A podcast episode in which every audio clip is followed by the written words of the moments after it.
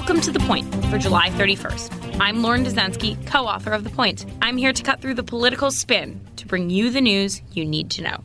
Joe Biden and his team have worked very hard to set expectation for Wednesday night's debates. And the biggest thing he wants viewers and the media to know he's really ready for a fight. This, of course, is a different flavor of Biden than what we've seen so far from him on the national stage. The Biden reluctant to scrap with other candidates and attempting to fly above the fray is gone. Kamala Harris's quick work with Biden over busing and racial issues helped Biden shed that image in the last debate.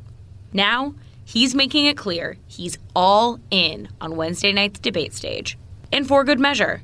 In the first debate, Biden came off as flat footed in a race where most of the candidates are younger than the 76 year old. It's up to the former vice president to show he can still be quick on his feet and as sharp if not sharper, than his decades younger opponents. The telegraphed shift comes not a moment too soon. He's literally going to be surrounded on the debate stage by two of his loudest critics, Kamala Harris and Cory Booker. Harris and Booker clearly know what's coming, and themselves have sought to spar with Biden ahead of time over issues like each candidate's health care plans and Biden's recently released criminal justice plan. But Biden must know that Harris and Booker aren't the only ones eager to tangle on stage.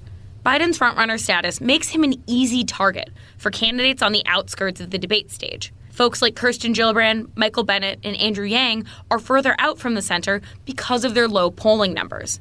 Bennet and Yang even poked fun at Biden's very obvious telegraphing of his debate intentions on Twitter. Yang tweeted, I would like to signal to the press that I will be attacking Michael Bennet at the next week's debate. Sorry, at Michael Bennet, you know what you did. To which Bennet replied, Andrew, how did you know I got a C in pre calculus in high school? On the retake.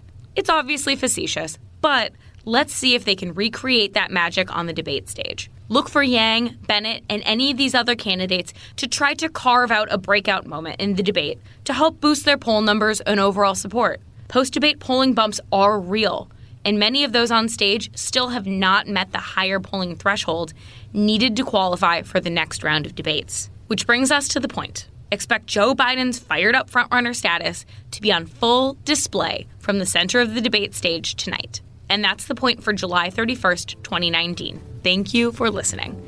For more updates throughout the week, including our Sunday night campaign edition, subscribe to the Point newsletter at cnn.com slash the point.